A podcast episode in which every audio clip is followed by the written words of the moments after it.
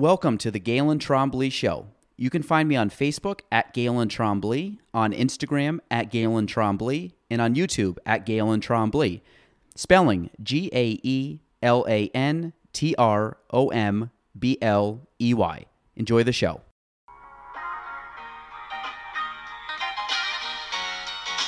Welcome to the Galen Trombley Show.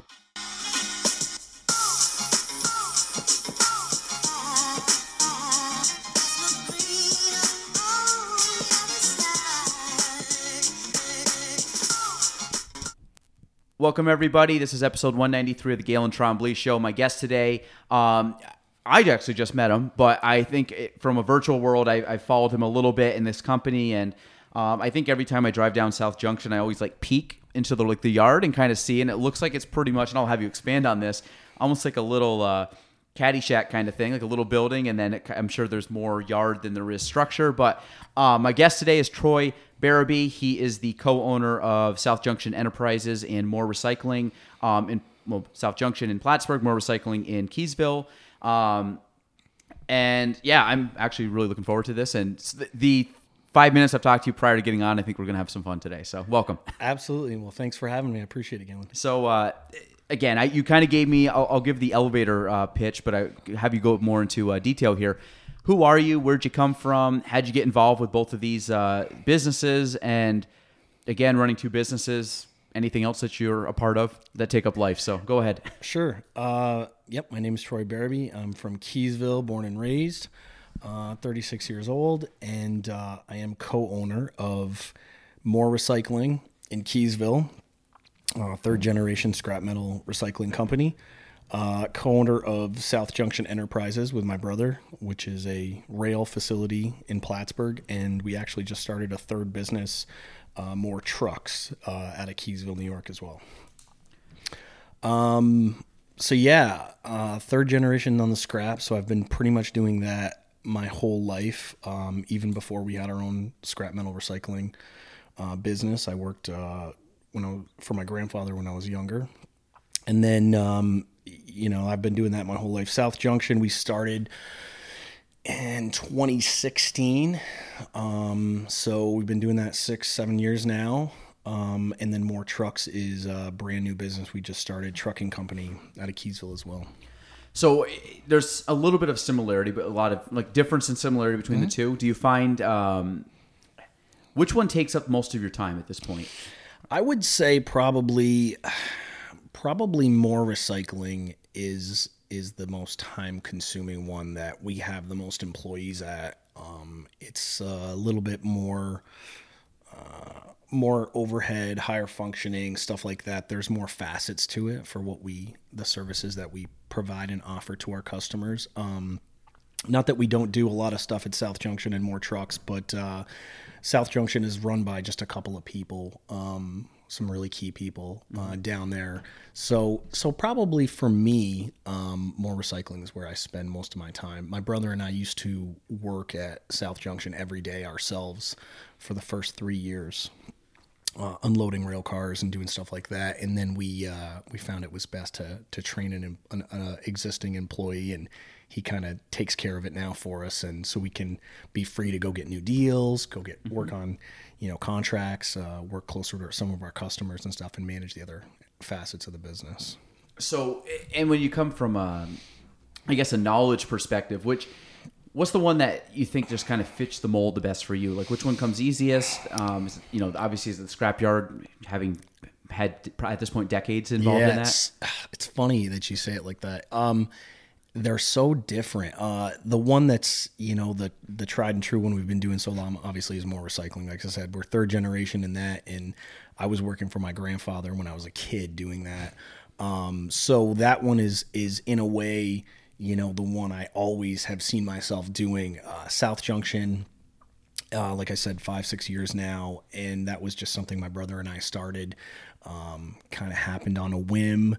Kind of a couple funny stories uh, of how that all started. I'm sure we'll get into later. And then Moore Trucks is, is, you know, brand new. We just started it uh, this year within the last several months, um, trucking company where we own a whole bunch of trucks uh, and, and offer trucking services for other people. So they, they have different different vibes, different feelings, and and I guess they're special to me all in their own independent, different ways. Do you find, obviously Moore Recycling, I think, special because of nostalgia, you know, obviously Absolutely. starting as a young kid, but Absolutely. what made you get in or start South Junction?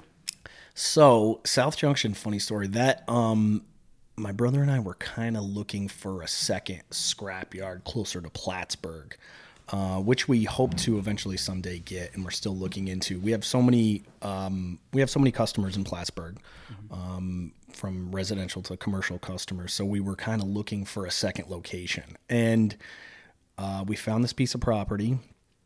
And we went to uh, bid on it, and like I said, we were thinking second scrapyard. We bought it and knew it needed some rehab and stuff, but we were just so busy with our other endeavors with the scrapyard and, you know, doing trucking and different stuff like that. So kind of initially for a few months kind of got put on the back burner after we bought it. And then that was in the end of twenty fifteen. twenty sixteen, we went down and started, you know, kind of rehabbing it, doing some work on it, stuff like that. And Canadian Pacific Rail called me.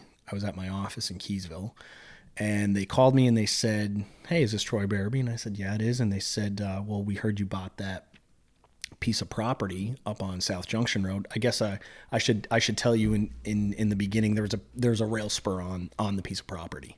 Okay. So that hadn't been used in several years, and they said, "Well, you know, have you ever thought about unloading rail cars for?" for customers, for companies?" And I said, "No, not really." And they said, "Well, you know, transloading's a big thing. A lot of people do it for their own companies, but don't offer the services to other companies. And, you know, it's a good business. You should think about doing it." And they said, "Do you mind if we give your number to some people? Is it something you'd consider?" And I said, "Yeah, sure. Give them my number." And, and, um, that was in twenty, that was twenty sixteen. Um, and then they started giving my number out. People started, started calling me, and I started doing some research into it, um, into what it was like to unload rail cars for companies, uh, what they call transloading. So transloading is moving one, uh, commodity from either truck to rail or rail to truck. Mm-hmm. Um, it's usually done in bulk, bulk volumes. Um, So I said, "Yeah, sure."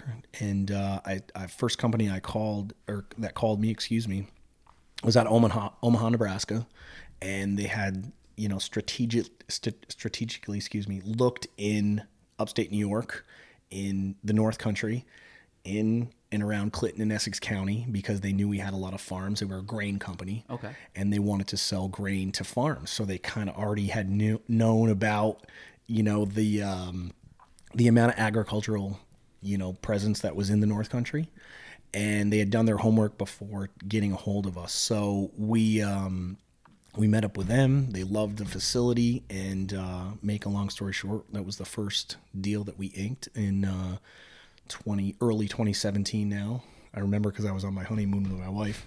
Um, and the first rail cars came in when, when we were gone on our honeymoon. My brother was like, took all these funny pictures, and, you know, he was all excited to see the first rail cars coming in. It was like our, our little claim to fame there. So, um, yeah, that was in twenty seventeen, and uh, it really grew from there.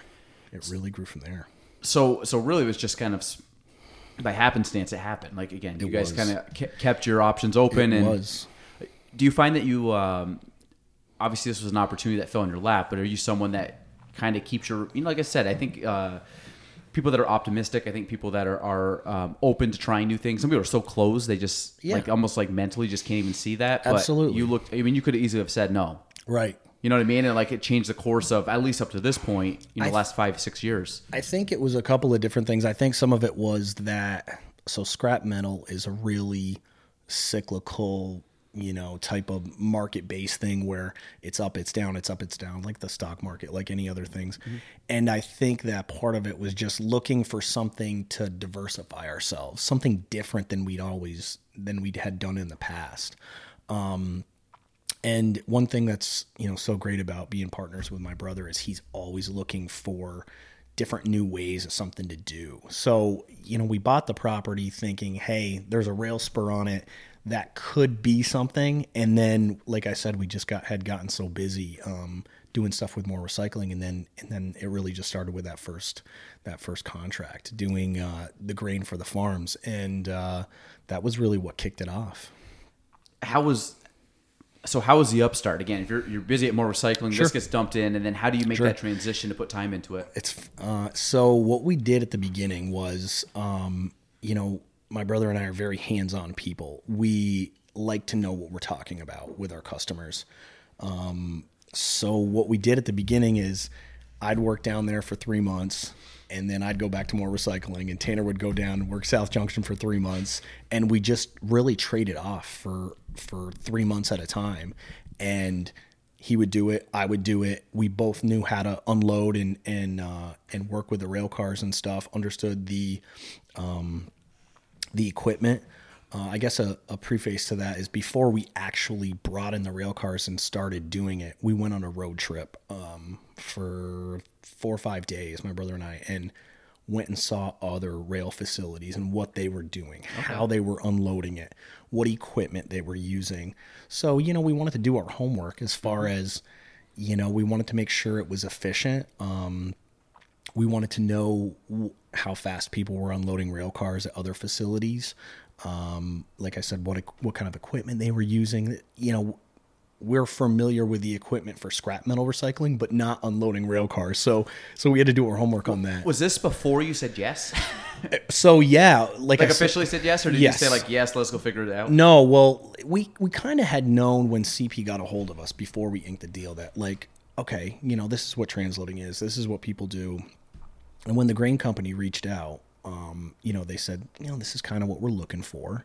And so that's when we went on the road trip, and they said, well, there's some other people that are doing this. Here's, here's some of their names and numbers. It was, you know, five, six hours away. Mm-hmm. And we met, went and met with them, saw what they were doing, you know, held the product in our hands, you know, mm-hmm. had the tangible thing with it, and, uh, you know, saw it working for other people. And, and it really, it really opens up to and gives you an idea of, well, we could definitely do this, you know? Mm-hmm. Um, And I remember how much of an impact that road trip had on us, just going to a couple of different places, and they used, you know, this piece of equipment and it took too long to load or it wasn't efficient. And then we found um, the one facility that was using the conveyors that we actually have now at South Junction. Um, and it was fast. It was efficient. People were happy to go there. They were in and out, you know, it's all about efficiency, you know? Um, So that's when we did it, and we were like, okay, this is the equipment we need, put the whole business plan together as far as, you know, this is the initial investment of the equipment, stuff like that. And um, that's really when we hit the ground running with it. So um, so again, you know, you have a rail car comes in, it's loaded with grain or whatever, yep. and then you would have, you would coordinate with, now is Moore Truck part of this, or you, you're having people coming in with trucks coordinating mm-hmm. kind of like, hey, have your stuff here, we're going to get it off on, then you have your driver take it out? So a little bit of both. We okay. started um, working with outside trucking uh, outfits uh, right from the get-go. Mm-hmm. Um, they'd come in, we'd get a schedule, pull in some rail cars, these trucks are going to be here at this date, you know, just like any other business, have a schedule, and uh, started to unload them, get our feet wet with how the equipment worked, you know, how uh, time frames, stuff like that. Um, and for a while, we just loaded other people. And then, you know, you see some of the unprecedented things with the truck, you know, a, a truck cancels a load or does something like that. Mm-hmm. Sorry about that. No, sorry. and, it's live. We just roll. So. And um, so... So when we saw some of that stuff, we were like, you know, we think we could add something to this, bring something to the table as far as our our own trucking. And mm-hmm. if we're doing the other aspect of it, it's, you know, we could schedule it better. So um, we did end up buying, uh, we had tractor trailers, but we bought a grain trailer so we could haul it ourselves. So now we're unloading it ourselves and hauling it ourselves. And you have a driver that's doing that, or someone yeah. that runs the road? Yep. We have a couple of drivers, um, but we have one guy that, that uh, has been with my, my family for almost thirty years, and wow, okay. uh, he's he's irreplaceable. He's great. Um, so is there a lot of time where you would unload product and just have it sit in the yard for a while? Or usually, is it mo- mostly day of kind of pickup? Usually the way that we have done things is there's a there's a truck for the load, and and it kind of sits in the rail car until you get the truck. You know, it, it can sit in the rail car until you get the truck, but it's usually kind of hand to mouth with, you got to have the mm-hmm. truck to get it out of the rail car. Um, but that kind of lends itself to, you want to have the schedule and you want to keep the rail cars, you know, kind of turning and burning, you know? And is this Monday through Friday? Yeah. For the most part? Monday through Friday. And then is, I mean, is that like in a normal, does it vary much, or is it each day you kind of have a set amount of like, we, hey, we know we're going to have this many each day? We have a set schedule for a lot of it. Um, some of it, Uh, like some of the stuff we do for Plattsburgh business, if they need a little bit more or need a little bit less, we can kind of tweak it. But, um, you know, there's people coming in from six a.m. to four or five p.m. every single day in Plattsburgh. So you guys are there every time, or you have people now that manage it most? Now, like I said, now we have a guy, um, Jason, who has been running it for a few years for us, okay. And he's been great. Um, how is the, I mean, you hear again, the, the news, it's kind of like people that ask me about interest rates and real estate, but you hear about supply chain and stuff. Have you been affected by that at all?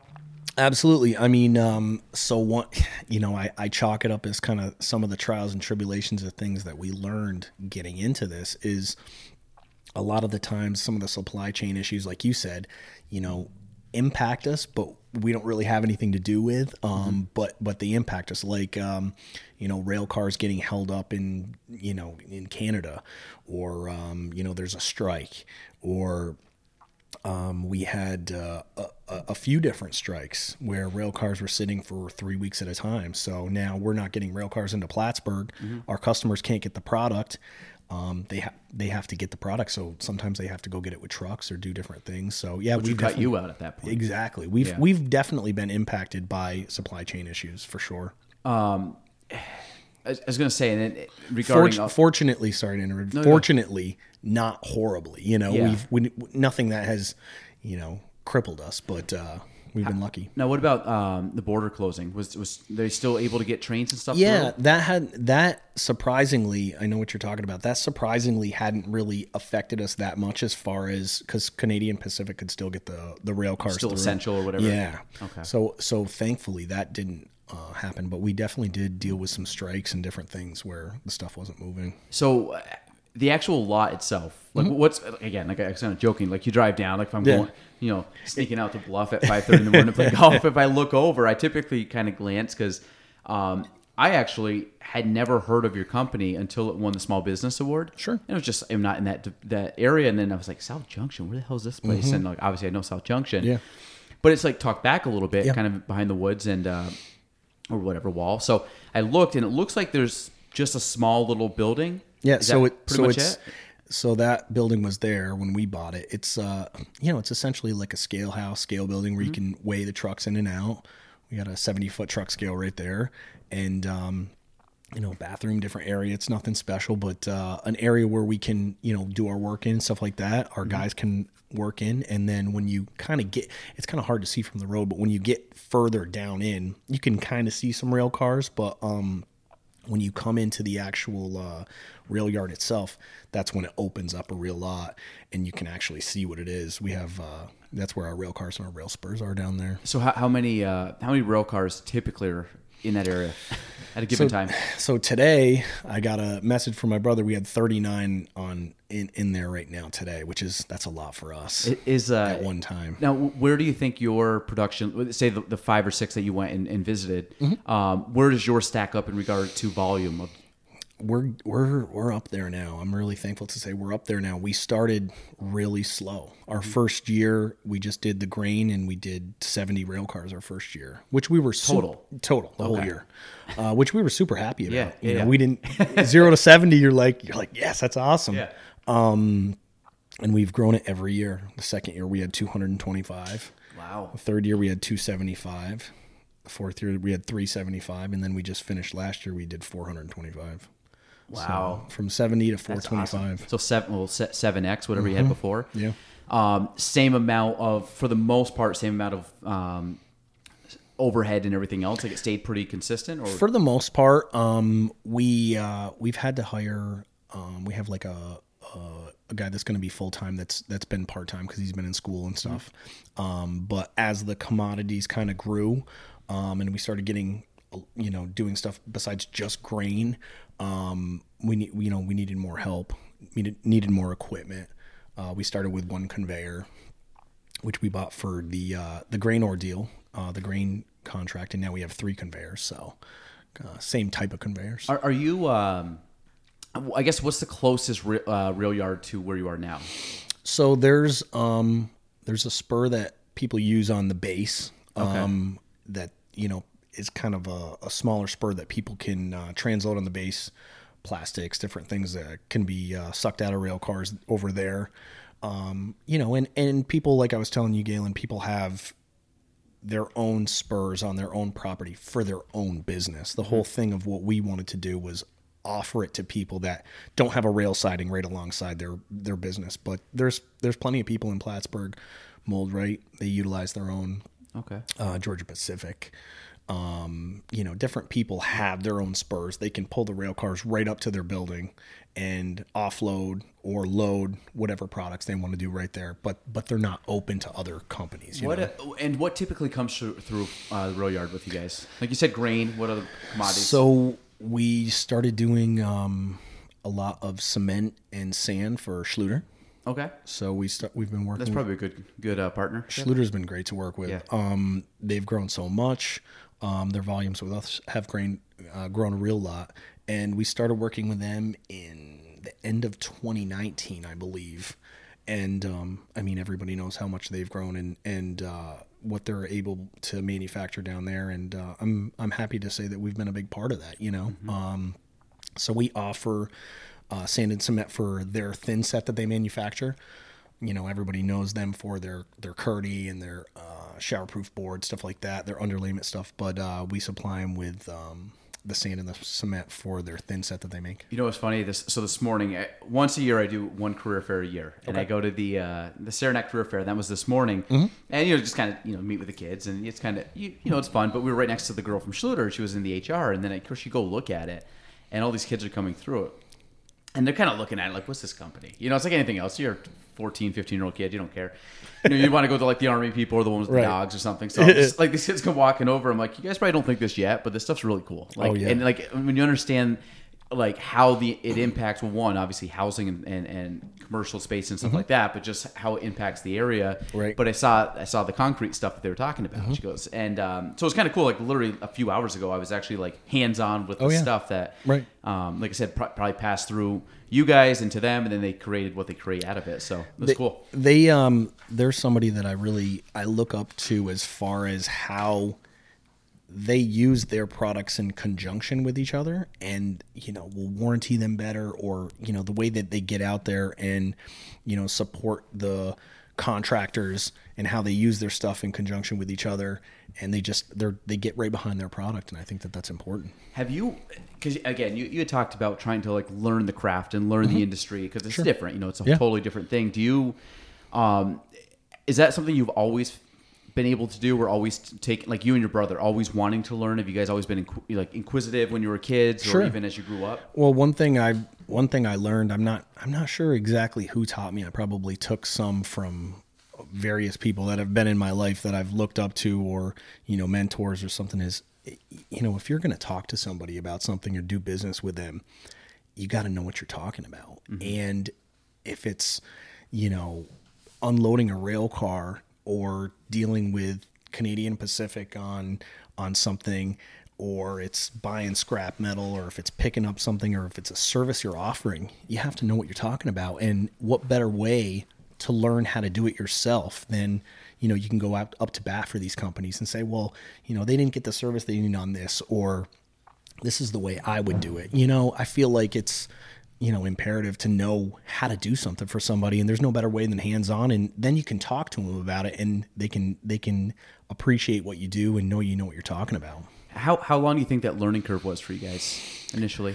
For the rail yard, you mean unloading yeah, rail cars and stuff? Yeah, yeah. Um, it happened pretty quick. You know, you have to you have to. I would say, you know, within the first few weeks, we were getting really good at unloading rail cars. Okay. And then, you know, as time goes on, you kind of learn things. Um, one thing that was funny is uh, my brother and I, we pride ourselves on, you know, working down there six, seven years. We only had to cancel like two days, I think, or maybe three days. I think it's two though.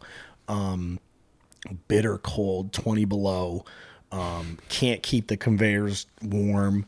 The fuel's gelling up and you can't keep can't keep running the product through the conveyor because it's just so cold. Yeah. So we eventually built buildings to keep them warm at night and do different things. But uh, we pride ourselves on not having to cancel a whole bunch of times. So you're reliable. You're like, yeah, yeah we can count but on these guys. We got the grain to the farms. You know, we, we got Schluter, their their products, so that they can keep uh, manufacturing what they do. And, and uh, we take pride in that. Um, I'm ha- actually, I'm kind of reading through a couple of the, uh, you know, the notes we have on you and stuff. And one of the things I was, I was, I was kind of laughing because uh, there's a lot of cool stuff here. I'm like, I don't know if we'll be able to cover it all, but the, uh, I'm kind of laughing because I was talking about Gary Douglas coming on before. Mm-hmm. And he said the North Country Chamber has long said that where things move is where prosperity occurs. And when mm-hmm. he had, uh, he came on the podcast, he probably said that eighteen times. And he mm-hmm. was trying to get to the point where I like could mimic it back. I'm like, Gary, I'm not that smart, but I said, I appreciate you trying. But he, uh, you know, that's a, when, when you kind of go into the overall, um, grand scheme of someone like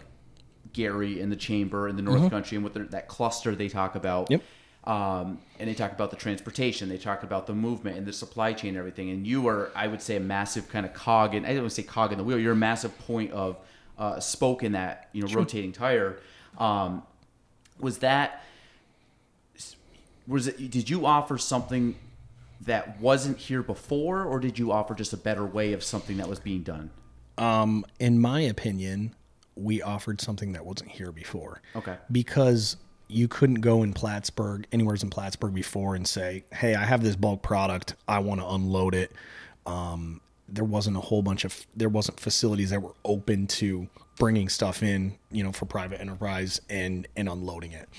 Um, and I really think that, it, you know, part of the reason why we developed South Junction was, my brother and I had met so many people. We had sold him equipment. My brother had sold him a tractor trailer or sold him an excavator or sold him something, or I had bought scrap metal from him. And we knew all these people from the North Country, and they were going outside of our community to get a bulk commodity, whether it was the Port of Albany, the Port of Augensburg, you know, a different township over in Montreal, and then they bring it back into the community to manufacture whatever they're doing or utilize it for their business. And we said, you know, we can keep that in the community. We can keep that commerce local. Yeah. Um, having a rail yard really fits the industrial growth of a region. I think you kind of said it before. Mm-hmm. It's a big part of that. Well, you said that the rail cars, uh, just by volume, can can move more quicker just because of the load they can carry. Right. Well, there, it- there's three and a half tractor trailer, three to three and a half tractor trailer loads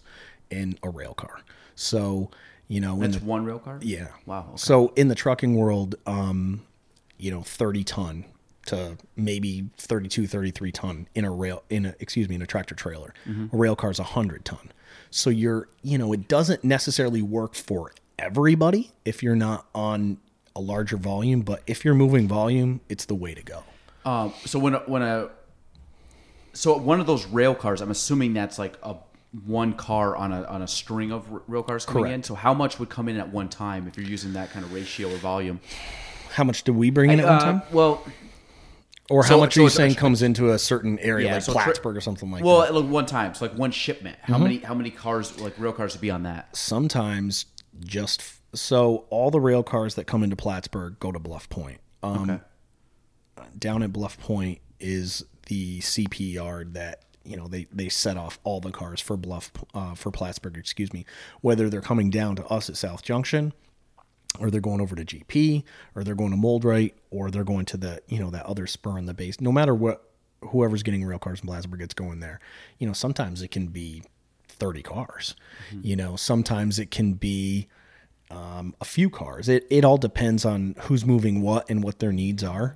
Um, but, but all the stuff goes, goes into Bluff Point down there. It could be a lot. So how, uh, typically if you were to try unload one car, mm-hmm. how, how long would that take typically? Then again, I know it depends on the product, but it does. Average so about... if, if we have, if we have the truck sitting there mm-hmm. and we can unload a rail car in forty-five minutes, probably. Wow. It doesn't take very long. That's I mean, a... if, if the, if the rail car is set up, we have our equipment conveyors, um, you know, we unload a, Oh, tractor trailer load in fifteen to twenty minutes. So, and what was the process of the whole unloading from start to finish, or so, kind of maybe just even a yeah? So some people do it differently. Some people have different setups for how they unload rail cars. What we do is we have portable conveyors, so mm-hmm. the rail cars don't really move. Our equipment moves to the rail car. Mm-hmm.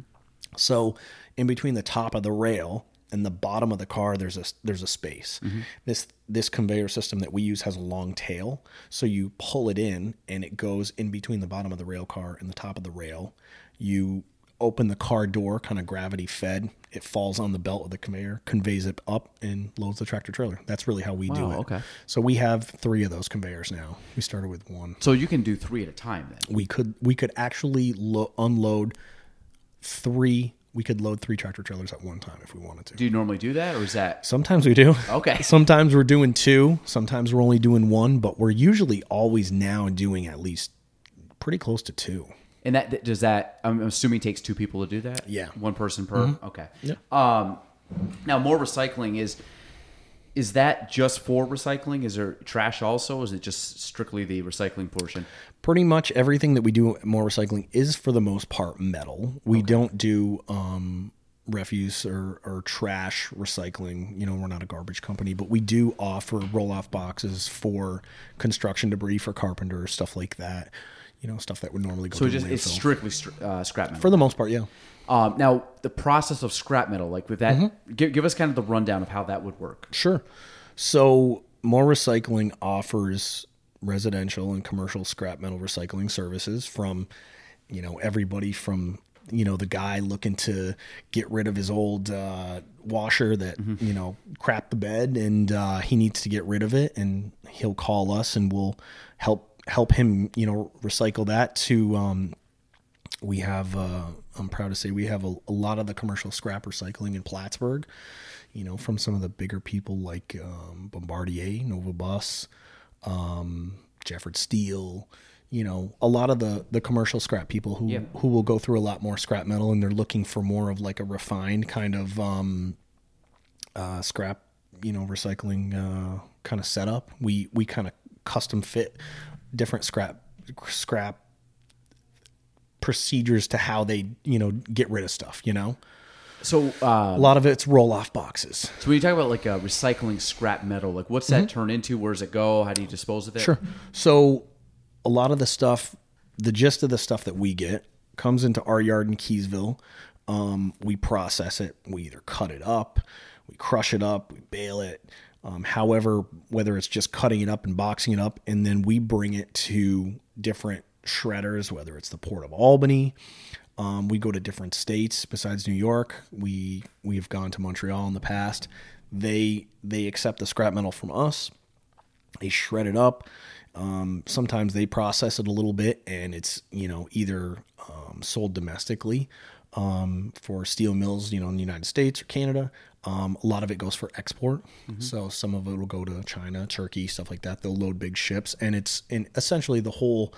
The whole cycle is it's it's eventually turned into something else, right? So, um, you know, it'll be scrapped for another car, or made for other appliances, or, you know, rebar or something for, you know, industrial buildings, stuff like that. So ha- has it always been consistent from when your grandfather was there, or have you has it evolved? Has it changed? Has it have you taken on new? Uh, well, you know all the good questions. Um, I was getting th- you thinking. Just no, I was th- see if I you're was, awake in the afternoon. I here. was thinking. I was thinking you were going to ask stuff like that. So. Um, my grandfather had always recycled all different kinds of scrap metal and was able to take anything, but it has evolved, um, in the last, you know, definitely ten to fifteen years, but let's say twenty years, it's, it's evolved a lot. Um, he did more of car crushing. So, you know, you, you have a scrap yard or, or a towing facility, you got two hundred cars here, and your uncle lives on the other side of the state and he's got a thousand cars, you know. And he would take his mobile car crusher to your place. He would go crush up your cars. Then he would move the equipment, the loader, um, car crusher to another guy's and crush his. And he would go all over. And he was really known for mobile car crushing. That was kind of his claim to fame. Um, and he was very good at it. Uh, our thing, since since my brother and I have kind of got more into it, is we kind of do more of the... the roll-off box service. So, okay. you know, you'll see our cans around. When I say cans, dumpsters, mm-hmm. containers, they'll say our name in the side. People put throw scrap metal in them, and then they'll call us when it's full, and we have a rotating, revolving schedule. We pick them up, bring them back to our facility, weigh them on our certified scales, Um, sometimes it's all of one thing. Sometimes we'll sort it for people. Um, we offer a lot of sorting services for uh, different companies and customers. And, you know, then we'll, you know, uh, sort it out, put it in different places, process it, whatever whatever the necessary processing is for that type of scrap metal, and then it will go on to its its next place. And that's kind of that's kind of what's changed for us. Is he didn't he did some roll off boxes, but you know we probably have over a hundred boxes, maybe one hundred fifty boxes around out, the out country. And out right yeah. Now. Um, do you still do the mobile car crushing? We don't do that. We don't, the only thing we really do now is we. we crush cars at our facility, okay. um, because we can keep it clean. You know, there's, there's definitely some environmental restrictions as far as going onto someone else's property that you're not sure, you know, what happened there before yeah. you got there, um, liability incurred with that. So what we, what we do now is if we buy cars from people, we generally bring it to our place and then probably and more efficient too. It is, it is. Cause we've got it set up exactly yeah. the way that we like, but, uh, yeah, I would, I would have to say that that's, that's kind of, um, how it's changed for us. Also, um, so there's two parts of scrap metal. There's ferrous and non-ferrous. So ferrous is anything that a magnet would stick to, steel, mm-hmm. an old car, a washer and dryer, you know, uh cast iron radiator. That's ferrous. Um, non-ferrous is something that a magnet wouldn't stick to. So copper, aluminum, um, brass, stainless steel. Usually it's worth a little bit more. Um, non-ferrous stuff is kind of where I kind of started when I was younger, working for my grandfather, and I was getting my feet wet into that. And I knew that that was going to be something kind of bigger in the future. You know, when I was a kid, copper was worth twenty-five cents a pound. Yeah. And, uh, you know, now copper's worth three dollars a pound, you know? So that's something that he didn't mess around with as much. He's, he always bought that stuff, but it's, it's definitely come, become a lot more prevalent, you know, in my brother and I's time. Um, so when he started, was it a one person operation? Yeah, no, he had a, he had tons of guys. Um, he, he started, he started, he had different crews and stuff. He kind of, he kind of got his feet wet. He started with, he, he first started with, uh, hauling ash logs, and they would make, uh, shearwood hockey sticks out of them in Canada. Okay. Yeah. He started with that. And then he kind of started, he was a wheeler dealer. He, uh, he bought and sold cars. He was a Land Rover dealer. He was, um, he bought and sold military equipment. Um, when he was in the services, he didn't actually serve in the war, but he was, uh, he was in basic training when the war ended, and he fell in love with military vehicles and all wheel drive vehicles. And he wanted to be a trucker when he was a kid. So when he got out, he kind of got his, his start kind of dabbling in all these different things, and he was successful in them. But, um, scrap metal is really where he, he shined, and the seventies, eighties and nineties is, uh, is when he did very well with scrap metal. Um, was, so your grandfather, was your great grandfather entrepreneurial? Do you know? I don't really know too much about it. Usually that. When you start getting the great, it's like, yeah, it's a little fuzzy on how much it's, you know him. Um, not, not that I know of. Um, he definitely, My my grandfather didn't um he didn't have anything when he was younger, and he, he definitely made his own he made his own mark. And that just kind of like passed through through generations? Yeah. So so my mother, uh, Carolyn, worked with my grandfather for many years when she was, you know, came of age to work in the family business. So she was kind of like the the intermediary middle generation between my brother and I and my grandfather, and then um she worked in the business for many, many years. Um, and actually just retired last year. Oh, that's um, good for her. Yeah. She's probably like, ah, the boys got it now, right? No, she's, she was, I learned so much from my mom over the years. She was very, very smart individual. And, uh, you know, I was lucky to get to work with my aunts and uncles and different stuff. So some of my family kind of came and went, mm-hmm. um, worked with my grandfather, with my mom, and a lot of them have, you know, gone on to have very successful other businesses for themselves. Do you think you're more like your grandfather or your mom? Or are you guys all kind of the Boy, same, um, cut from the same cloth? I think that, I think sometimes I'm a little bit more like my mother. Mm-hmm. And I think sometimes my brother's maybe a little bit more like my grandfather. But um, I think I think anybody would say we definitely have aspects of, of some of, of all of them. Did, but uh, yeah. How long did you work with your grandfather for? So, I mean, I mean, I was working with him when I was in high school, but uh, definitely more full-time when I got out of high school. Um, you know, went to Clinton Community College for a few years and studied business, and he was a big proponent in that. And, uh, you know, getting some, getting some, some college schooling and stuff, he said he could have always done a lot better with that. And he wanted, my brother wasn't, wasn't much on, uh, wanting to do anything for college. So he, he definitely wanted me to get some, some training with that.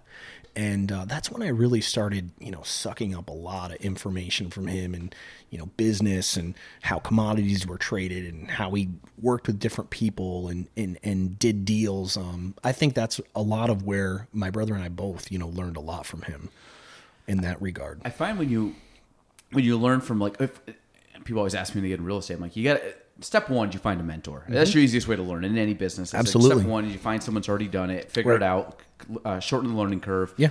I, I also find, though, that someone like your grandfather, like, he's teaching you kind of, I, I say, like, the, uh, you know, scrap metal one oh one or whatever mm-hmm. that might be.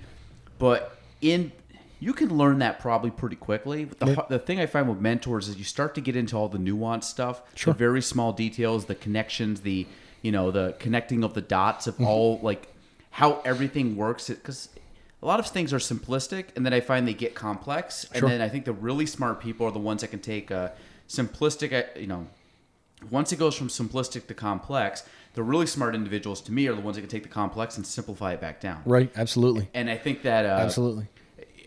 I, I don't. You're, and again, I, I'm kind of curious to see how you think about this, but I would think that you got gained a lot from your grandfather because he was able to see decades of trends and decades mm-hmm. of connections, but also right.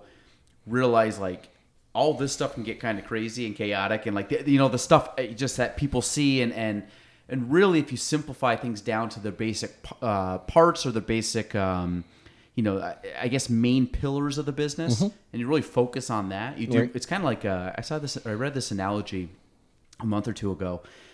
That most people, if you take a problem or you take something that you want to solve and you attribute it to a tree, that the the roots and the tr- the trunk and everything like that is really the stem of the main issue. But right. most people, what do they do? They cut back the branches. Right. And you're really not going to the heart of the problem. Mm-hmm. Where I think someone, again, kind of the analogy aspect, if your grandfather was, you know, you maybe being a young kid or kind of not having the the, the world experience to kind of, like, you might be looking at the branches, and where I find that my guess is that your grandfather was very much down in the roots, mm-hmm. and then, but learning that stuff from him, I'm guessing based on kind of the the experience you guys have. And again, this is just a very broad statement that you guys are probably getting really good at simplifying a lot of crazy technical parts. Absolutely. I mean, you have to look at everything. He, one thing he taught me is, you know, things can be huge, things can be big, you can overthink something, but come back down to common sense first, you know? Does yeah. it make common sense? Mm-hmm. If it makes common sense, okay, well, then you can, you know, like you were saying, branch out, you know, uh, open your mind up to, you know, different opportunities. Or, well, does this, does, does this, is this going to make common sense? Okay, well, you can take it to the next step. But I think, yeah, I agree with you one hundred percent. Um, in a nutshell, you know, another thing you were saying, getting to, getting to the, the root or the problem is, he taught me, my mom has taught me too, you don't dance around something. If you have a problem, deal with it face on, and then you can then you get the respect of your customers, you get your respect of your clients. I mean, I'm sure all the time in in in the field that you have to do, not all news is good news. No. And um I think sometimes one thing I always think about that he said, um one of his quotes, and I like this when he says, business is, you know, a series of obstacles, and your success is determined by how well you overcome those obstacles. You know, everybody's going to have, you know, you're, you're living it up when you're, when you're doing great, you know, you're selling, or, you know, you're buying a whole bunch of stuff. But, you know, really, I think, I think people would, would measure the success of a person sometimes by how they overcome problems or how they over, overcome obstacles. You know what I mean? Mm-hmm. So I always remembered that when he said that. So I think that kind of lends itself to kind of what you were saying before. And, and, um, just to touch on what you were saying before about mentors. I mean, I agree a hundred percent. He was definitely probably one of my biggest mentors, as well as my mom and, you know, my dad and my aunts and uncles. My aunts and uncles are really hardworking people, but mentors can be many things. Um, you know, we were talking about, you know, Gary and Sue in the chamber. Yeah. yeah. Uh, they're, they're great people. They have, they have been, you know, huge, huge proponents for, for what we're doing at the rail yard, and become great friends, um, over the years for my brother and I. I think before, when we were just doing more recycling, we were just working so much. We weren't getting out a lot, you know, we weren't getting out to chamber events, and we weren't, we, we just weren't taking the time to do it. We were busy. And in the last five or six years, um, since we started, you know, trying to participate and actually be a bigger part of the community, Um, they've been great contacts. I look up to people like them so much. Yeah, I, I think, um, I mean, I've always said before, I think if North Country had a Mount Rushmore, Gary's on. Yeah, on I heard somewhere. You say that another one, I think. Yeah, and, and I think, uh, but I I know it was, um, we, we went the other day to, uh, the, the governor came up and spoke, and they had right. this, this thing at Nova Bus, and, um, and you know, you, you sit there and like the governor's the governor, or like whatever. Any time someone's a governor, they're used to speaking in front of crowds and everything else. For sure. You know, she went up and did her speech and whatever. And then I was kind of like, all of a sudden, Gary just gets up, takes the mic, and Gary just like drops the mic on everybody. And I, I find that, you know, I think we're, we're, you know, very lucky to have Gary, because I think Gary, for, there's certain people that don't move that are just ve- like, I think that the thing that with the North Country. It has it.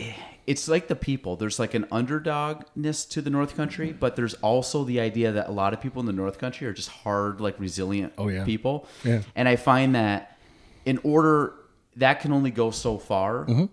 and you need to have some of those like all-star players oh, that yeah. are just unwilling to leave the team. You just need sure. you need that like the person that's going to stay on the team for twenty years and never get traded. For sure. And I feel like Gary's kind of one of those guys, like he came to the area, and then I, I feel like Gary could probably have opportunities far beyond where we are now. Mm-hmm. And he's kind of like, no, this is like my squad. This is my team. Absolutely. And when I look at people like that, because one, that's a lot of respect, because you could take someone that, it's two things. Like I find that, and this is not the shit on these kind of people, but how many people do we know go to college, get a job, and then just like, all right, peace out. I'm going to go somewhere else. There's jobs, there's opportunities. And yeah. I kind of look at them like, wouldn't it be cool just to like create that stuff locally? Mm-hmm. And that's kind of what I think draws me to you guys, is that I think that that's, you guys are born, raised here, and kind of saying like, hey, we're going to, we're going to like, our roots are here, but we're going deeper with the roots, and we're going to make more from whatever we do. I agree on so many levels with what you just said. Um, North Country people are very resilient,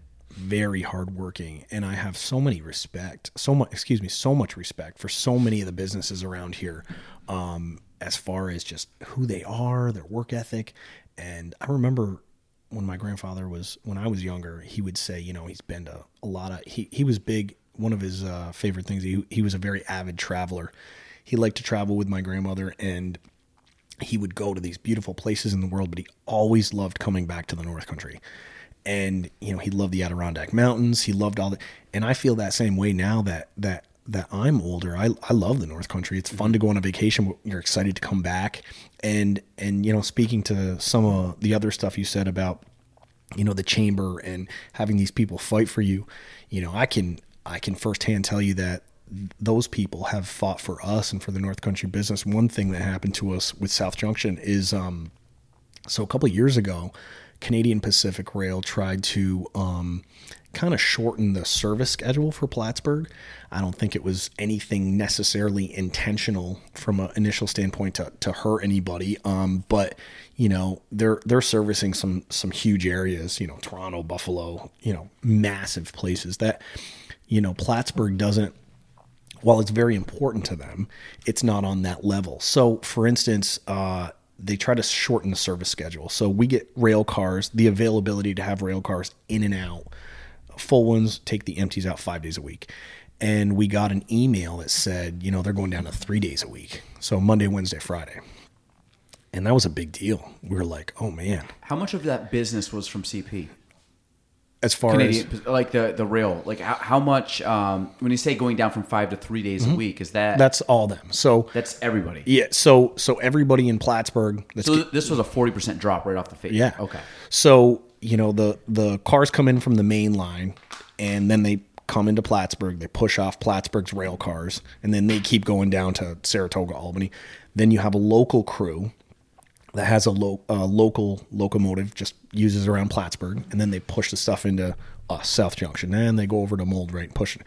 So so they said, well, you're going down to three days a week. And I said, wow, that's that's really going to hurt our opportunity that we can offer businesses like Schluter, or businesses like, you know, these farms and stuff. So I was kind of, I was kind of like, you know, drawing up some stuff in my head and contemplating what, what the next move was going to be.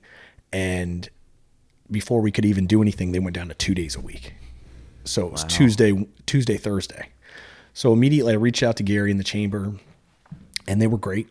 They, um, we got together with some other local businesses, Moldwright, Salerno. Um, we had some really good friends over at Schluter that came over and worked with us, and we kind of formed like a little local coalition mm-hmm. and said, hey, you know, Plattsburgh's really important. We need to get this service back.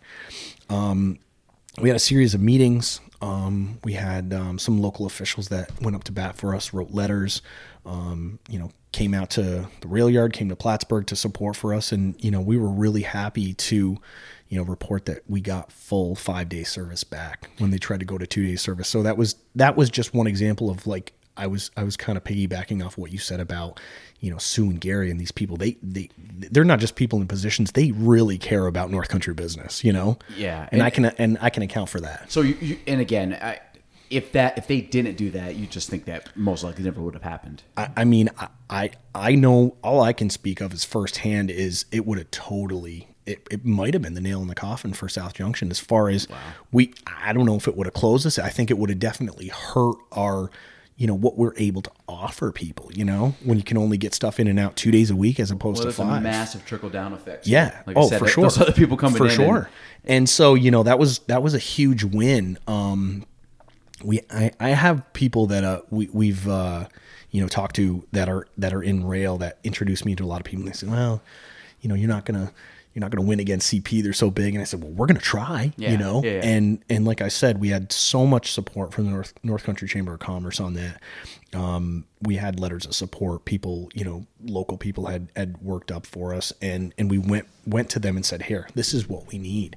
And, um, you know, business is growing. I mean, just with South Junction, but there's other local businesses who that, you know, my brother and I in South Junction don't work with, but we were banding together with them to say, hey, we got to have this service. And, and that's just one thing that the North Country was really, Chamber of Commerce was great with. Well, I mean, uh, again, G- Gary quotes all the time, punching above your weight. And I think that's something that obviously that's, he's made kind of a career off of that. Of just Absolutely. Like, you know, t- basically just rolling in like he, like he owns the place. And Absolutely. I, and I think a lot of it just comes down to the presence. And he's talked about, you know, you physically have to be there. He, he yeah. travels a lot, but he, he's like, I'm going to show my face. I'm going to be there. And, and it's not just kind of, hey, I'll send an email out, mm-hmm. but it's, and, you know, and it, it goes a long ways. And I think, hey, you know, I've just recently have gotten, you know, have seen, have seen that. Now, granted, the other thing is we don't, from a real estate perspective, we don't really work with the chamber that often. Mm-hmm. I mean, it's, but you know, when I look at companies and hear you and other people have talked about it, it's like, okay, so then you can start connecting the dots and really see that there's,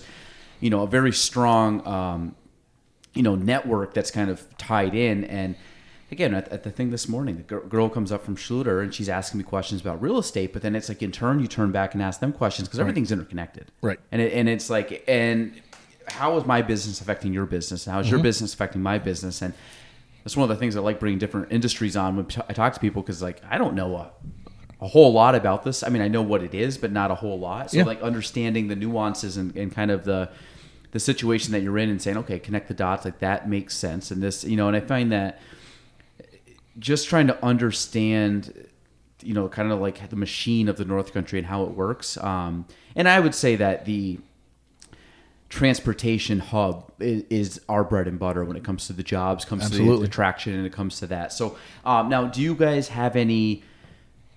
I, I mean, obviously three businesses now. Has there been other other uh, opportunities that you've looked at or you think that could come from what you're doing that um, you can share? Obviously, there's some that are yeah, uh, no, in the boiler room. We, we don't want to. No, we've we've always got a couple more irons in the fire as far as different things that we want to do. But um, I think that I think that the most most part of what we're really trying to aim for is to grow more at South Junction. Um, we we just got a grant earlier this year.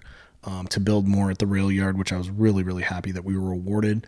Um, you know, continue to offer our expanded services at Moore Recycling for, you know, residential, commercial, scrap metal recycling services. And then, of course, with this new endeavor, Moore Recycling, um, you know, offer better trucking services for some of these local businesses that were, that were offering that trucking for. And, um, you know, so a lot of what we do is kind of handling stuff so people can do what they do best, you know, whether it's getting you bulk commodities so that you guys don't have to worry about that and you can manufacture your product. And right now your product's flying on the, off the shelf. We want to help you guys so you don't have to worry about that. Or, you know, if it's trucking, giving you guys trucks that are going to show up on the job and you're going to get the job done. Um, you don't have to worry about, you know, having a lack of trucking or your material not getting there. You know, we like to, we like to handle stuff like that for other people. Um, but, uh, we've, we've got a great staff of people and we're, we're trying to obviously expand our services. Um, would you, would you consider yourself strategic, a strategic person? For sure. Yeah. Yeah. Absolutely. It, do you, I mean, do you ever, Do you ever shut your mind off, or is it always running? I always, it's, I know, it's I know the people running business. Like I, it's hard. Yeah, it's it's really hard.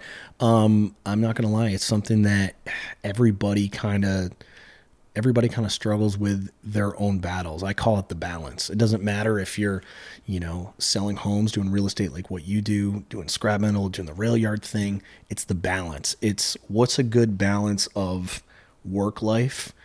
Um. Family life, personal, you shut the light switch off, you're not working anymore. Mm-hmm. And then, and then people have to have, um, you know, independent, you know, Galen, Troy, you have to feel good about yourself independently and do stuff for yourself. And I, I tell people all the time, you know, no matter what you're doing, it's the balance, you know, where's your balancing point? What's too much work? What's not enough family? What's too much, fa- you know, not, not enough. Do you think you're good at it or? I'm learning.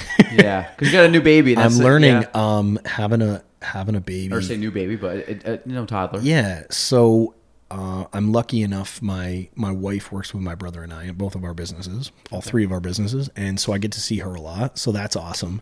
Um, and I think that helps a little bit sometimes, but, uh, having a, I mean, you've got three children, having a child really, it, it opens your mind up to a lot of other things. And, you know, I definitely want to spend a lot of time with my child and hopefully children in the future.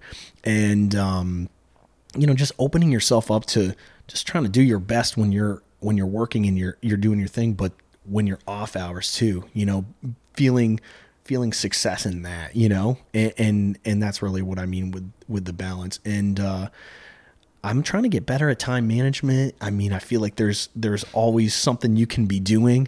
You know, somebody tells me the other day the first hour you wake up is your your your best hour for for thinking and planning out your day, doing whatever you're doing. So now I'm like, as soon as I wake up, I want to do something really good in my first hour, yeah. whether it's just planning the rest of my day or doing something in that first hour. So it's like now I feel like if somebody's told me that, I'm like, if my first hour isn't either planning or really good, I feel like I'm wasting it, you know? Well, I... I uh... I, it's kind of the, the idea that I, I find that as I've gotten busier, and again, I kind of alluded to before, is that idea that when you're starting out, you're learning the basics. Mm-hmm. Then everything gets very chaotic. Right. And then I've been spending so much of time lately trying to simplify things down because yeah. while getting complex and crazy and stuff is is good because you've earned it and you've you've brought on that success and you brought on those opportunities. Mm-hmm. At some point, you're human. You only have twenty-four hours in a day. That's right. And you have, and again, I, you know, as as things grow and your family grows, so it's like, okay, I'm just going to keep piling on stuff, you know, in my life. Mm-hmm. But my my time allocation is still the same, or my allotment is still the same. Right. How do I allocate that time? Right. And uh, I I I spend a lot of time on just straight up efficiency and trying to be efficient and trying to manage time. And then there's always that parenting guilt of like, yeah. I, I sh- like, I just, I know I need to spend time, but then it's also like, if I go do some work and I don't spend time with my kid, am I a bad father? Like, you know, should I just be here? And then part of me is like, that stuff will never get done if I don't take care of it now. So you're right. in this, um, and I've been, Lately, I've been really uh, diving in. Have you ever heard of it? I got the book behind me, but the eighty-twenty principle? Uh, I have. So I've been like super, super into efficiency and models and kind of thinking outside the box of like, how do I become more efficient? Or how do I, I put focus on stuff that actually matters? And mm-hmm. how do I take time that I know I can't get to stuff? and be okay with it not getting done. And right. for me, and I'm guessing for you, something not getting done like might stress you out or bring on anxiety of like, I should be getting to that, but can I just not do it today and push mm-hmm. it off? And then it like is almost like that devil on your shoulder of like, get it done, get it done, get right. it done. And uh, so it's been been tough. And one of the things I I heard the other day to simplify it, and I'm going to ask you this because I think this would be kind of cool to see in your world. If you were to have a heart attack, so this is it's just hypothetical. This is hypothetical. I love the way that started. Yes, hypothetical. So don't don't look. But if you were to have a heart attack and could only work two hours a day, what would you do? Wow. And what happens is it expands your mind because normally, like, and this is what I talk about being in the like almost too much in it. Mm-hmm. If you were like too much in the the weeds and too much in the, your day, and then you said, "But listen, like you have," we kind of did this a little bit through COVID. Like you only have two days, two hours a day, right? What would you do? Well, all of a sudden, you go to the really essential parts of your business or what would have the greatest scale. Right. And what it does is it really allows you to kind of prioritize stuff and say, I, wow, I didn't even really think about that. Should mm-hmm. I even be doing that anymore? Right. And you do it because maybe it's a habit. Maybe you've been right. doing it for years. But then you think, does it really matter? So you feel like that has totally had an impact on, since reading that or going over that, how you how you spend your time or how you look at things. Yeah, I mean, it and it's that that question is fairly new. Meaning, I've heard that question. This is just something I heard in the last week. Now, I've been I've been processing it for about six to eight months. This a lot of this stuff, but as you keep peeling back the layers of the onion, there you start getting you know deeper and deeper, and you mm-hmm. start kind of um, opening new doors and new thought process. And someone asked my uh, business coach the other day. I was talking to her, and she's you know trying to like, okay, I want to make systems, and I want to get better and, and implement the systems at a better rate. And she goes, well, build it out for one hundred people. And I'm like, yeah, but like I want to, I don't really want one hundred people. She goes, well, no, you just pretend you're building it out for one hundred people. Like right. what would actually have to happen? And just her saying that, my, my mind went from like, it just expands. It's like a paradigm mm-hmm. shift. You expand your, your right. thinking to like a much wider base. I'm like, oh, okay. It almost feels clearer a right. little bit. And that's kind of the idea with the two hours in a day. Mm-hmm. The next question was, if you had a second heart attack, what would you do in ho- only two hours in a week? So it goes, but it, Ooh, that's it's hard. But it's really forcing you because right. it's, it's not against our, our, it's kind of against the grain. Right. Like you, you, you have stuff you do every day, and obviously, I'm saying you're running three companies, and you. How many employees do you have overall? We are up to about twenty-two employees now, twenty-two, twenty-three, I believe. So you take that, you take your family, you take. I mean, how many people are you directly responsible for? Because that adds pressure, that adds right. weight, that adds like the idea of like I can't really slack off because even though I'm my own own boss, quote unquote, like yeah. you have twenty-two, and I'll count your family, I'll count your friend, right. like you you have people that rely on you, and that's mm-hmm. and that that can weigh heavy, and really um, the idea of if you're the top person, it's lonely at the top because there's there's nobody to point the finger at. There's that's nobody right. you take the blame when shit hits the fan. That's right. You're responsible for everything, mm-hmm. like you know it's and uh, you know, and I find that. Trying to put stuff into perspective in order to not self-implode mm-hmm. is is really what I'm kind of looking at. It's not that I'm going to self-implode. It's the idea that I'm trying to set myself up because I can see the writing on the wall. I have kids. They're going right. to get older. I'm I'm going to get older. I'm going right. to like all these things that I'm thinking like way down the road, but I'm trying to get better at now. Kind of like you said, like learning, like not really learning a new industry, but learning how to be more efficient. Right. So, I think that... um time management is, is you had mentioned it before, is a huge part of it. So like, you know, you can look at it like this, like now I feel like, um, time management for me is, you know, if I didn't get something done before five o'clock before, well, I could stay till five thirty or stay till six, or, you know, if you had to stay a lot later to, to get the job done, mm-hmm. but it's almost like more important to say, well, at five o'clock, I got to go home and spend time with my family now. So, you know, that time management, is that going to make you, you know, try to crunch a whole bunch more stuff in? You're going to get it done. Oh, well, I got to go home at five to be with my family, so I'm going to get this done, you know? Um, and I think that's something that I've learned a lot about is since, since I tried to, you know, want to sit down and eat dinner with my family, we try to do little things like that. Um, you can get more out of yourself if you motivate yourself to kind of do better. And it's not about what's the total amount of work that you get done in a day. Did you sign this deal? Did you push something off a day? It's like, here's my time frame. let, let me think about it. How do I measure? How is this measurable? And what can I get done in that amount of time so that I'm still home with my family and I'm not missing out something really important there? And uh, I think, th- no, first off, is that is that easy or hard for you to do? It's it's getting easier. It's mm-hmm. been tougher in the past for me. So my brother and I run businesses where people, you know, they text you anytime. They text you at night. I'm sure you probably yep. get stuff like that too. And you're like, you know, I don't want to lose the deal. I don't want to, I don't want to, you know, ignore them till tomorrow, but you know, I'm home with my family now. Do I want them to wait until, you know, tomorrow? Or, you know, different things happen. It's all how you respond to it. Um, Do you set boundaries? Are you good at that? I'm, I'm, I feel like you're hitting all the spots. I'm, try, I'm trying to, I'm trying to get better at that because I want, I want my people, you know, that I work with to know that they're very important to me, mm-hmm. but I also want to let them know that my family's important to me. And you can literally get a hold of me from six o'clock in the morning till five, or maybe I'll even squeeze till six o'clock at night. But the other twelve hours don't, you know, yeah. not don't text me or call me, but you know where I'm coming from. Yeah. Galen. Well, I think you, you, it's a priority too, and and uh, I had someone text me at eight, eight o'clock last night. Yep. I pinned it. Yeah. Text them at nine o'clock this morning. Yep. It was fine. Yep. Like it's yep. it's. And I'm starting to do more of that too. Yeah. Um. Hey, I'll get you an answer in the morning or something mm-hmm. like that. Or, yeah. Just punt it. Yeah. Or or you know, in a respectful way, say, hey, this is what I can do. Let me look at it in the morning. I'll get back to you. You know, it's not. It, it's not. It's not black and white. You don't have to say, well, I'm just not going to text them back. It takes you know. a minute to get back to them, and you can fully, you know, go over it in the morning or, or, or if it's on a Sunday or something like that.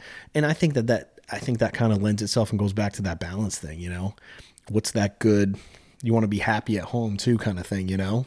Well, I, I uh, yeah. And, and I think the, the, the idea of, I've heard this recently too, that like rest is the basis, the basis for all activity. Mm-hmm. Like, it, and the problem is when you're someone that goes, goes, goes, goes, goes, and yeah. I had this, uh, um, a mentor of mine say the same thing. He goes, if you like, he goes, Galen, he goes, you work really hard, right? And I said, I'd like to think so, but yeah, I said, I, I, I don't really shut off much. I'm kind of go, go from morning to night. He goes, and I bet you do a good job at it and you're really into him. I'm like, yeah, yeah, yeah. And he goes, so He goes, so the weekend, he goes, why don't you go that hard on rest? And in my head, I was like, well, there's just always stuff to do. He goes, right. yeah, but you, he goes, you go really hard when you're on. He goes, why don't you go really hard when you're off? Right. That's what's going to happen. And again, this is something I'm like trying to get into. No, I love this. Keep going. It's the idea, the idea that you're human, but you, you physically can only take so much. So if right. you just beat yourself down right. and then, because what's going to happen, most likely, I'm guessing that you don't let rest creep into your workday too often.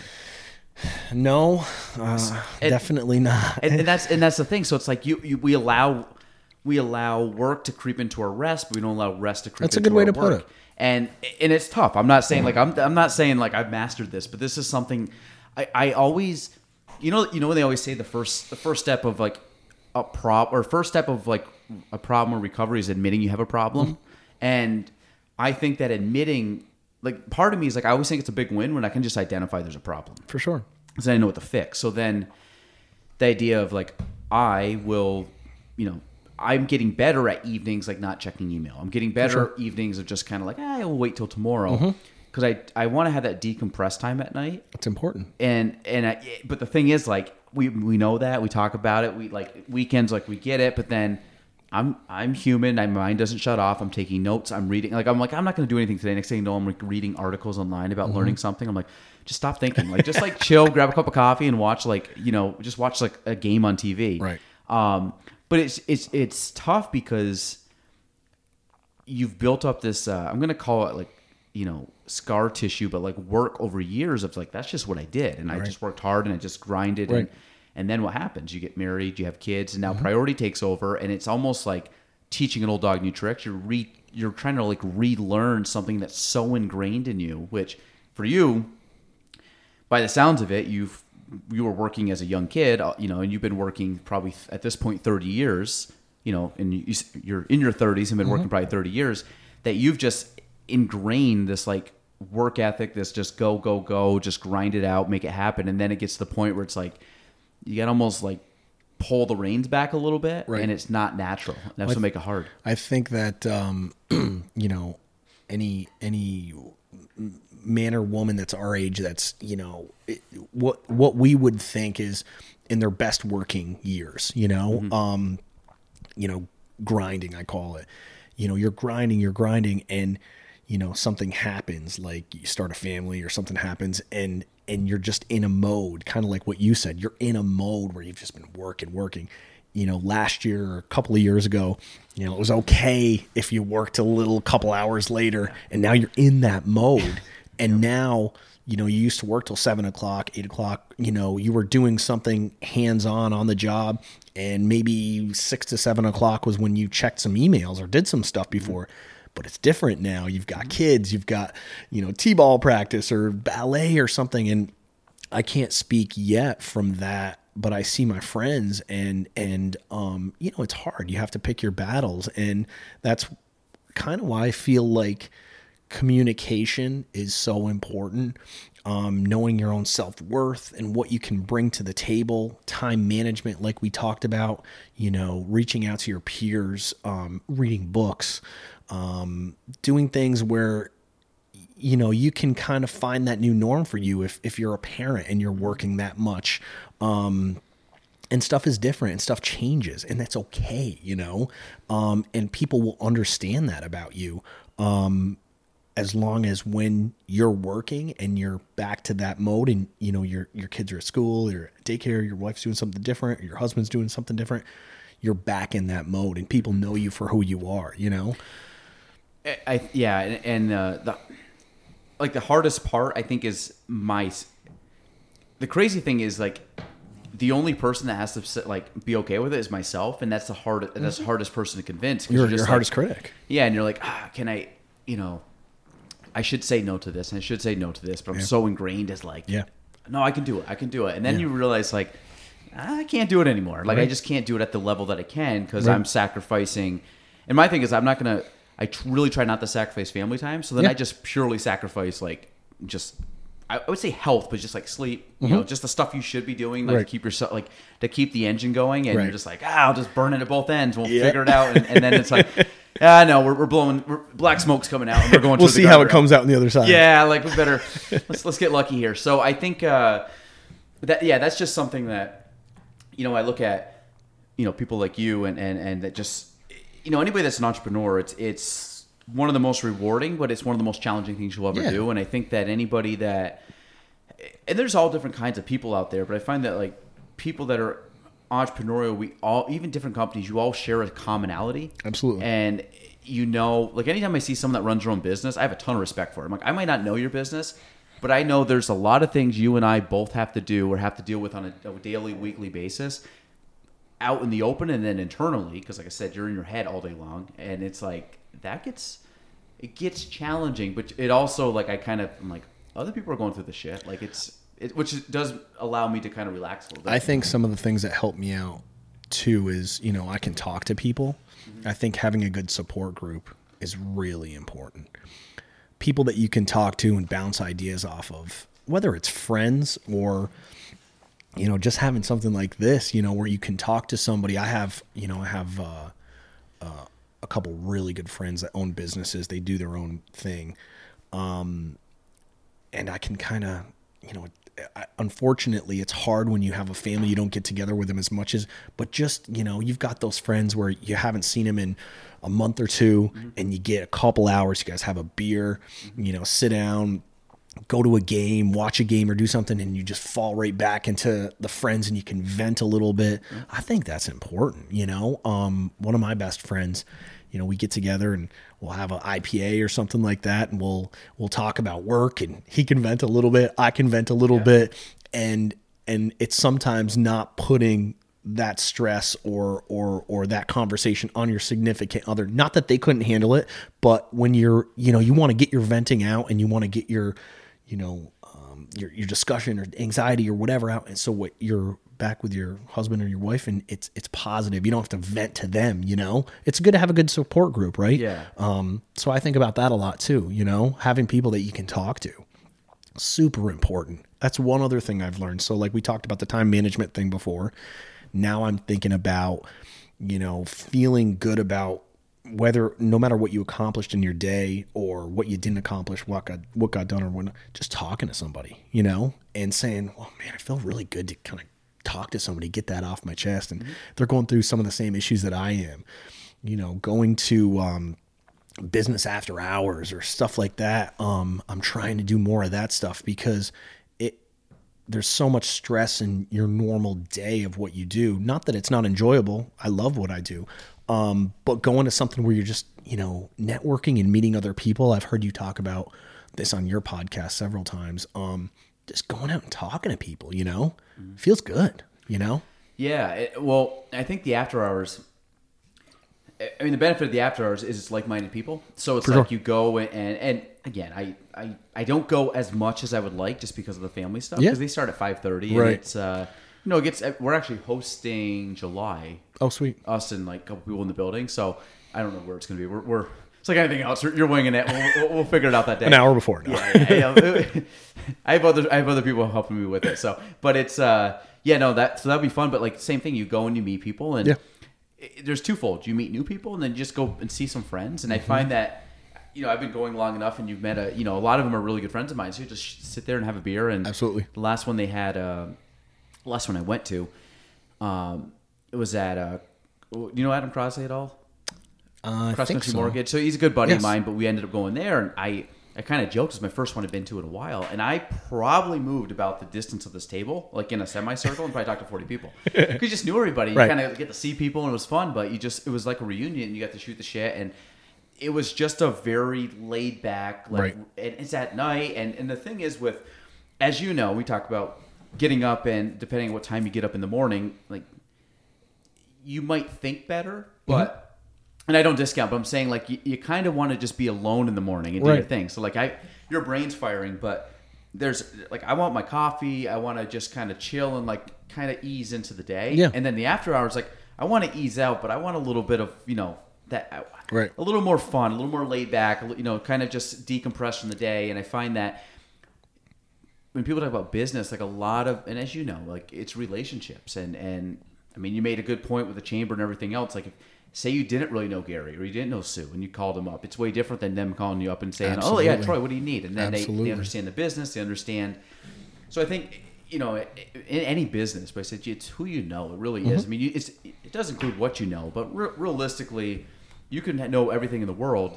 Um, You really got to have people that you can connect with, and and, and basically, I kind of my favorite quote: "Rising tide raises all ships." Like you mm-hmm. need you need the rest of the people there to ride the tide with you, right? And you have to reach out to those people. And I think what you just said, Galen's important. You know, start a conversation and continue a conversation with people. You know, whether you necessarily have business with them or not. You know, and who you are, tell them who you are, what you're doing, and just, you know, stay connected with people. I'm, uh, that's another thing I'm trying to do better at is just stay connected with, you know, my customers or even people that aren't my customers and just are networking friends or business like-minded people, just trying to stay connected, you know, so they know where you're at and, you know, maybe you can help them with something that they're going through. Um, or maybe they can help you. Like you said, you know, I was, I was, like I said, I was very, very happy with um, the North Country Chamber of Commerce, what they've been able to do um, for local business. I, I'm seeing it first and firsthand, um, and, and I'm one of those people that can attest to, you know, the the, the success of what they do. Um, so I, I, we haven't mentioned this yet, but you were the was it two thousand twenty-one? I get the right yeah. year business of the year. Yes. So the two, yeah, so two thousand twenty-one Business of the Year North Country Chamber of Commerce. Mm-hmm. Um, that was the virtual one, right? It was. Yeah. So I which that, was kind of awkward but fun. Yeah, yeah. So it's it may, may, I, yeah. I don't know what what your viewing party was like, but uh, so it, what's obviously that's the one of the biggest awards you can win of the year. I would mm-hmm. you know I think um, in the business community, if you win an award at that at that, the cool thing is obviously the chamber gives it away, but or gives it out, but at the end of the day, it's like, it's pretty unanimous. The person that wins it, I think it's as a collective, people are typically, yeah, yeah, great choice. Like very rarely someone getting like, why the hell did they pick them? I think that was, I I had known you from, you know, just local stuff. I'd, I'd heard of you, but I think when you, you won the Trailblazer Award, didn't you, Galen? I think Year that before, was the, yeah. I think that was the first time I remember like, you know, hearing your name beside something besides real estate. So, um, yeah, they were, they were really, you know, they were great. And, and I think, I think some of, some of the success was us overcoming, like I said before, some of the obstacles. It wasn't necessarily just all growth, which I'm very happy and fortunate that we have had the growth that we've had. Mm-hmm. But I think it was, um, you know, also some of the things that we've been able to overcome and, and, and, uh, providing a business to Plattsburgh that, you know, nobody had, you know, or nobody was really capitalizing on yet. Um, and I was happy that we were able to provide that for local Plattsburgh. I mean, first and foremost, we did it for North Country business and Plattsburgh business, so we can support that. But, um, you know, rail yards and industrial growth, you know, we could, we could literally bring a company to Plattsburgh that's not here, you know, by just having stuff like that. So, um, it was really, you know, it felt, I guess the best word is validating. You know, I felt validated that, you know, people, you know, after, after four or five years saw the same things that we kind of saw, you know, um, and realized that it, it was an important piece of the puzzle. Do you also find that, uh, like I said, when you, we get into uh, this, let's say South Junction, obviously, sure, more recycling too, but you said when you're like, you're busy, I mean, there's a certain point where you almost just go underwater and just like, don't come up for a couple years. Then you finally come up and you're like, oh yeah, I guess we have done like some stuff. You got to put the work in, right? So yeah, you almost have blinders on it. You yeah. just are so engrossed in what you're doing. And I, you know, I'm, I'm going to be honest. I had um, a couple of different years where I wasn't working with my family and I wasn't sure. Um, so I worked, I worked with my family when I was younger, and then I took a break, um, from about two thousand eight to two thousand twelve or thirteen. Um, I wasn't working with my family. I actually, uh, lived in California. I lived in Los Angeles, and I was doing audio engineering and working in recording studios. Really? Yeah. For, so I should get some tips on this. I was just going to, I was going to say, I might have a couple of things yeah, I can, there you go. I can tell you. Um, but, uh, so I guess the, the point I was trying to make in that is, is it's not always crystal clear. Like you were talking about, you know, you're just, you're underwater, you're doing the work, you know, sometimes I, I guess the point I'm trying to make is I was gone for five and a half years when I lived in L A, and then I, I chalk it up as a life lesson that I found out that something that I like to do for a hobby that I thought I wanted to make a career career out of, excuse me, was just a hobby. And I really missed my family business. And that's when I came back, and when Moore Recycling really got, um, actually my mom and my brother were doing a fantastic job before I even got back. But when, uh, when I came back, when we really started firing on all cylinders with Moore Recycling, and then, you know, several years later is when South Junction was, was starting. So audio engineering? Yeah. That, so that was just like a hobby, like, like um, like so as a I was, kid? I was in bands in high school. I was okay. always, I was kind of, I played some sports, but I was more of like, uh, I was in bands with some of my friends when I was younger. Okay. And that kind like, of like rock band or like yeah. ensemble kind of band? Uh, both. Okay. I played trumpet in okay. the, in the school band, but yeah, we were in like rock bands, played around Plattsburgh, had a lot of, a lot of, what was your band name? Um, I was in, uh, the first band I was ever in was called Second to Last. And okay. we were kind of like, you know, pop, emo kind of stuff. Um, love Blink one eighty-two, say, that, that kind of stuff. Yeah, yeah, good job. Everybody loved Blink one eighty-two. Yeah. And then um, I was in a band with uh, some of my other friends from uh, Osceola Valley called The Summer's Fall. So that was fun. And then that's kind of, I always like loved music. So I would say the one thing about me besides, you know, work and stuff is I, I love all kinds of music, well, everything. So what instruments do you play?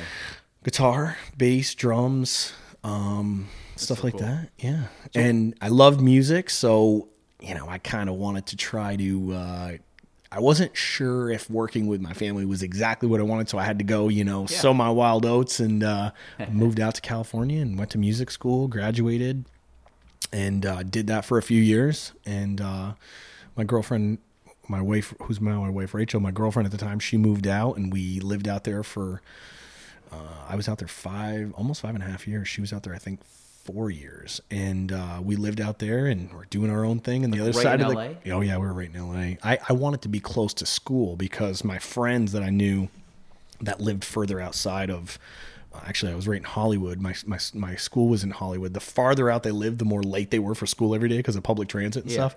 So I lived really close to school, but that was that was an experience. I worked at some cool studios out there. actually worked at Will Smith's studio for a long time.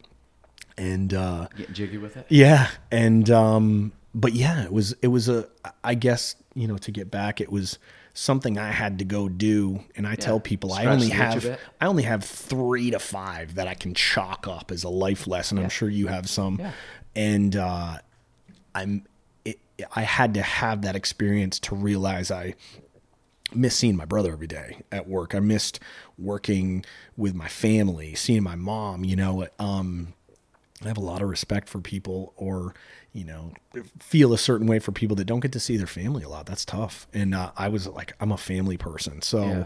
not seeing my family for, you know, once a year, if I'm lucky, or twice a year was, was tough. Um, but that's when I came back, and uh, then we started, started going with all these businesses. Um, So, so again, audio engineering, were you, sure. were you mixing music so, or like, how's so, that work? So I was mostly doing uh, mixing. Uh, I learned how to do both tracking and mixing. I went to a school out there and uh, graduated in a year and a half, uh, year, a little over a year.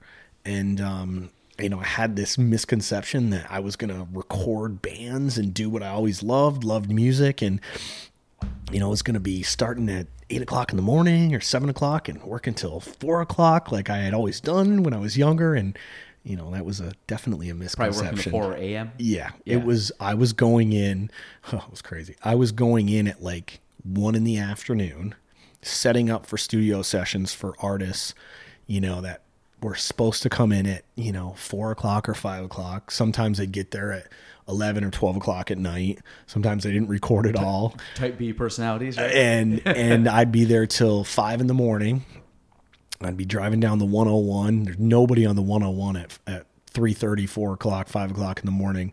Uh, if it's in the middle of the day, it's five lanes, bumper to bumper.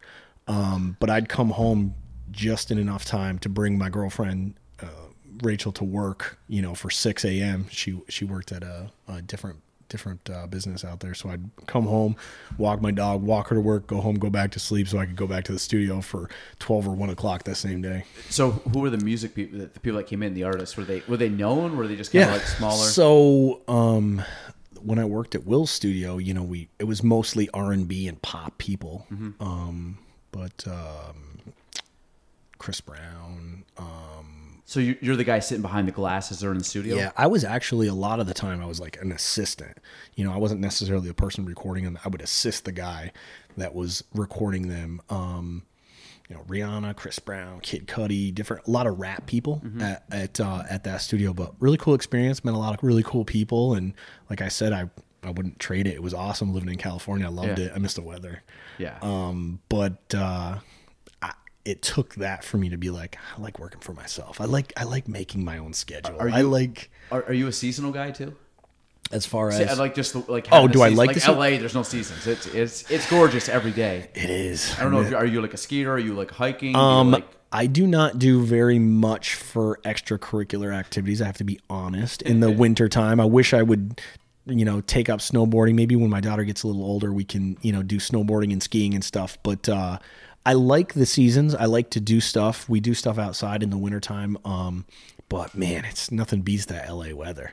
The the oh, yeah. California weather is amazing. I tell people it can look like the worst day ever at eight, nine, ten o'clock. And then in, in an hour, it's the most beautiful day you've ever seen. It's, I went to, uh, I've been to California a couple times, and every time we've gone down, it's like Anaheim, yep. which is, we usually fly into L A X and mm-hmm. you go down. So Anaheim, and we've been to like Newport Beach and things like yeah. that. And it's amazing. And I, again, oh, it's nice. Like, I'll go down to Florida. I'm not a heat guy. So, like, yeah. when I say, like, muggy heat, yeah. like, I don't like the humidity. So, I'll go down to New, or, uh, Florida, and I'm kind of like, give me A C. I, I don't like I don't like that heat. I go out to L A. I'm like, I don't care if it's eighty. Oh, yeah. It's, just, it's dry. It's different. It's beautiful. And, it's different. Yeah, you walk around, and it's, I mean, it's hot, but it's it's not uncomfortable hot. Well, you kind of get that, like, uh, coastal Venice Beach, yeah. you know, breeze coming yep. even into most of L A. So, yeah, we uh, we had a lot of great adventures when we lived out in L A. It was fun. A lot of amazing food. Um, culture's great. Uh, we were younger, so we did a lot of fun stuff. Yeah, We'd yeah. drive around, and um, a lot of great memories out there. Um, no, that's cool. So, so uh, do you still do any kind of music today? Not really, to tell you the truth. It's uh, between working with my family and stuff, and and uh, you know, doing the the dad thing and the husband thing. It yeah. takes a lot of time. I still go to concerts. Uh, my wife and I will go to concerts, do stuff. Um, music's still a huge part of my life. Um, just not recording it as yeah. much anymore. I kind of, I still play instruments and and do stuff with. Uh, actually, got a. couple buddies of mine that I, you know, we play once in a while, get together and jam. They'll come over to my house, I go over to their house, and we have a good time with it. But uh, not recording like I was back then from one to one yeah, and one yeah, to three in the morning. Di- different life as as a, as a dad. Um, the uh, this is like our first um, first year back of like going to see concerts. Yeah. We have like a decent chunk of like some concerts laid up this week nice. this year, and I'm like, which who are you going to see? Um, so, oh uh, God. My memory sucks here. Um, two weeks we're going to see Coldplay, which oh, is nice. which is my wife's favorite band. So absolutely, and I've right. actually have a, a better appreciation for them. When I was a kid, I was like, I don't, mm-hmm. I don't really like Coldplay. I mean, they they have like some songs, but they were overplayed. I blah, like blah. Coldplay. Yeah, and then my wife introduced me to. When you start listening to their whole catalog, mm-hmm. like, these guys are actually really good. Oh yeah, um, been around for a while too. Yeah, oh, yeah, one hundred percent. So seeing them, um, and we've seen them a couple times before, so it'll be fun. And then. Uh, I'm going to see Dave down oh, at SPAC nice. for the weekend, so that's my. I'm, I'm excited. That's my. He's probably. My, that's, that's probably my favorite band. So. They have a pretty serious residency at SPAC. Usually, Dave doesn't, don't they? They that, come yeah. come every year, yeah, kind of thing. Friday, Saturday, and that's. Uh, so I'm kind of like in that genre nice. bands. Um, that's great. Do you know Dispatch? Yeah, I've heard of them. Yeah, so Dispatch and O A R are playing later. Yep. Dispatch is top two or three bands for me of all time. So, that's awesome. So it's kind of like one of those like perfect storm. We're seeing some all the bands that I kind of like. Mm-hmm. So, you know, and you go a couple years without seeing them. It's like, I, I actually really miss going to see live music. Right. So SPAC's great. I mean, going somewheres and, you know, being uh hour and a half away from something. How nice is that where you can do that? Well, uh, L A must have been. No, I mean, the, well, the traffic was, must have been. A, that's one thing. So at that time, might have been know, like five miles away, but an hour and a half. You could go there. In any direction. So we one thing that was cool is my my, my buddies and I, that I uh, guy I moved out with from Keeseville, uh, Matt. Um, we used to go to like the Troubadour, which is like mm-hmm. the most iconic. That's like where the Doors came up, you know, yeah, yeah. Um, these places that in the sixties, the, Elton John played there a lot. Yeah. Too. So yeah. Elton John had some, some huge shows at the Troubadour. Yeah. So we would go to the Troubadour, Hollywood Bowl, yeah. um, Hollywood Palladium, yeah. um, the Hollywood, you know, I said the Hollywood Bowl there, you know, there's, there's these iconic places that people played, you know, that go down as, as isn't a Greek theater, isn't it? Yeah. So yeah. there's exactly. So, um, we went to those places and that was super fun. We saw some great shows out there. Um, my buddy got me into Dredge when I was out there. So we went and saw Dredge play out there. They were great.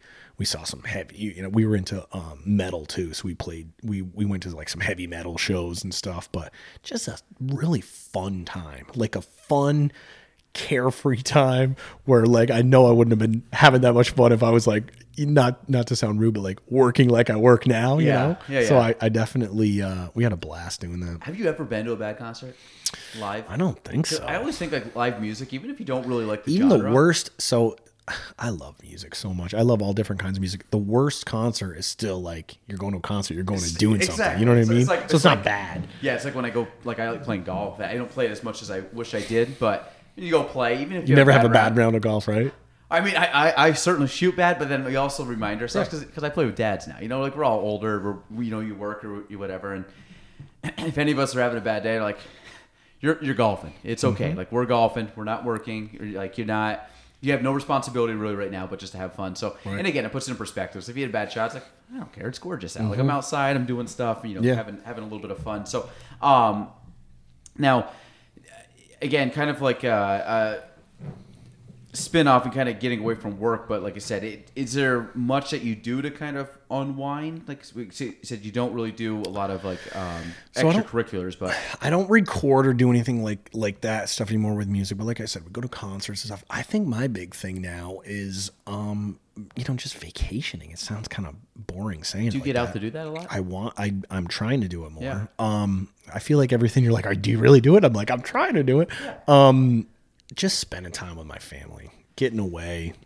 I want to travel. Um, I, a lot of my family is big travelers, um, went to different countries. So pre-COVID we were starting to do some, a lot of overseas travel. Um, my wife and I went to Greece. We went to Italy. Nice. So we've kind of been going back and forth, but we do three like states kind of things.